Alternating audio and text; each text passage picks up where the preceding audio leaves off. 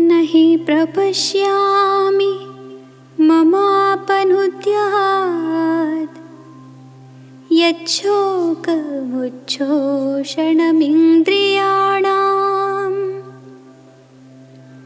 अवाप्य भूमावसपत्नवृद्धम् राज्यं सुराणामपि चाधिपत्यं नहि प्रपश्यामि यच्छोकम् उच्छोषणम् इन्द्रियाणाम्. I do not see a way forward from here.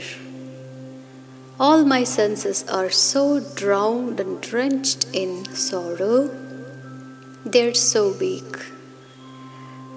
For the entire first chapter, Arjuna has been thinking, lamenting, and describing all that is going on in his mind. We know that it's a common experience when we go through a shock or a calamity.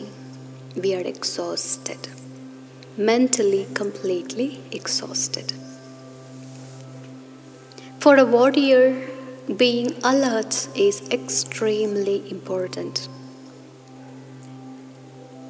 If he loses his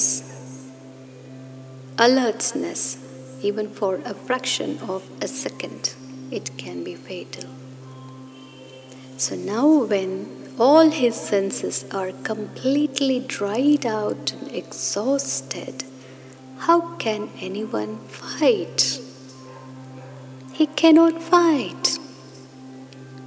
So now I do not want any kingdom. I do not want anything. I just want to be out of this situation. This is what Arjuna is telling Krishna. I have no way of getting out of this situation.